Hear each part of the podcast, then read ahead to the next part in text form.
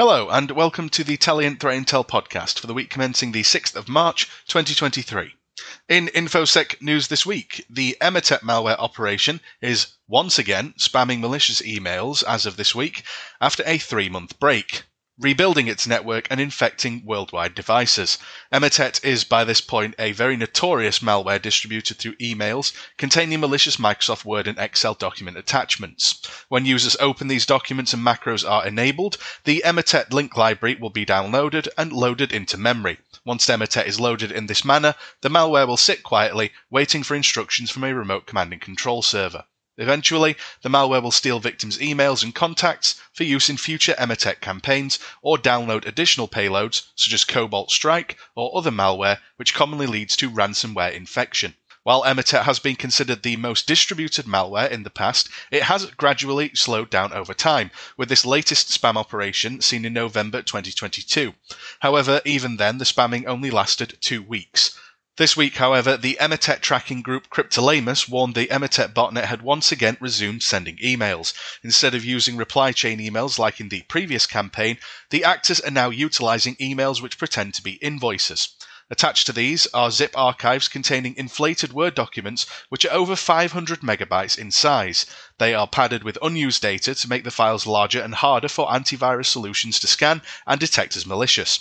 These Microsoft Word documents use Emotet's Red Dawn document template, prompting users to enable content on the document to see it correctly. These documents contain a mess of macros, which will download the Emotet loader as a DLL from a compromised site, many of which are hacked WordPress blogs. When downloaded, Emotet will be saved to a random named folder under the app data directories and launched using regserver32.exe. Like the Word document, the Emotet DLL has also padded to be 526 megabytes in order to hinder the ability to detect it as malicious by antivirus software. This evasion technique is apparently showing success, as illustrated in a VirusTotal scan, where the malware is only detected by a single security vendor out of the 64 engines, with that vendor only detecting it as quote, malware.swollen file. Once running, the malware will run in the background, awaiting commands, which will likely install further payloads to the device. The payloads allow other threat actors to remotely access said device, which is often then used to spread further in the compromised network. These attacks commonly lead to data theft and full blown ransomware extortion. According to Cofense, they have not seen any additional payloads being dropped as of this moment, as the malware is just collecting data for future spam campaigns. While Emotet is rebuilding its network, the current method may not have much success after recent changes made by Microsoft. Back in July last year, Microsoft finally disabled macros by default in Microsoft Office documents downloaded from the internet. Due to this change, users who open an Emotet document will be greeted with a message stating that the macros are disabled because of the source of the file being untrusted. Therefore, for most users receiving Emotet emails, this feature will likely protect them from mistakenly enabling macros unless they make a concerted effort in order to enable them. This change has led other threat actors to move away from Word and Excel macros to abuse other file formats, such as Microsoft OneNote, ISO images, and JavaScript files. It would not be surprising to see Emotet also move to different attachment types after this initial campaign if it does not go as intended. The US Cybersecurity and Infrastructure Security Agency, also known as CISA, has released a new advisory this week regarding the Royal ransomware strain, which emerged in the threat landscape last year. To quote, after gaining access to victims' networks, Royal actors disable antivirus software and exfiltrate large amounts of data before ultimately deploying the ransomware and encrypting systems. The custom ransomware program, which has targeted US and international organizations since September last year, is believed to have evolved from earlier iterations which were dubbed Zeon. What's more, it's said to be operated by seasoned threat actors who used to be part of Conti Team 1, according to reporting by Trend Micro.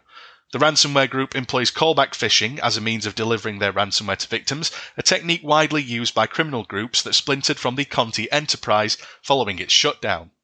Other modes of initial access include remote desktop protocol, exploitation of public facing applications, and the use of credentials obtained via initial access brokers.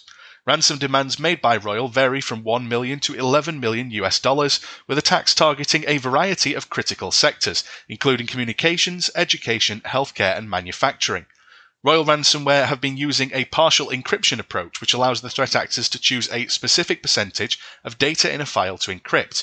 This approach allows the actor to lower the encryption percentage for larger files, which helps evade detection. According to the report, multiple command and control servers associated with QakBot have been utilized in Royal ransomware intrusions, although it's currently undetermined if the malware exclusively relies on QakBot infrastructure. The intrusions are also characterized by the use of Cobalt Strike and PsExec for lateral movement, as well as relying on Windows Volume shadow copy services to delete shadow copies to prevent system recovery. Cobalt Strike is further repurposed for data aggregation and exfiltration.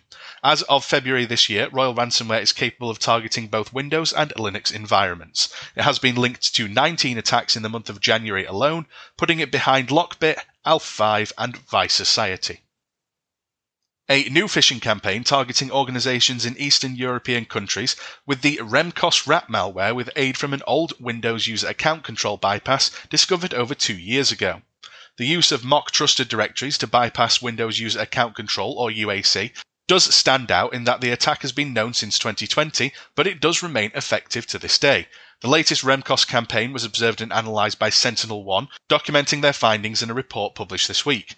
The phishing campaign emails are sent from top level domains matching the recipient's country and are typically masked as invoices tender documentation, and other financial based documents. The emails do not contain much text other than what's required to point the recipient's attention to the attachment, typically a tar.lz archive containing a DBatLoader executable. Such an unusual choice of file format reduces the chances of the victim successfully opening the attachment, but also helps in evading detection from antivirus software and email security tools. The first stage payload of the malware loader is disguised as a Microsoft Office, LibreOffice, or PDF document using double extensions and app icons in order to trick the victim into opening the file. On launching the malware loader, a second stage payload is fetched from a public cloud service, such as Microsoft OneDrive or Google Drive.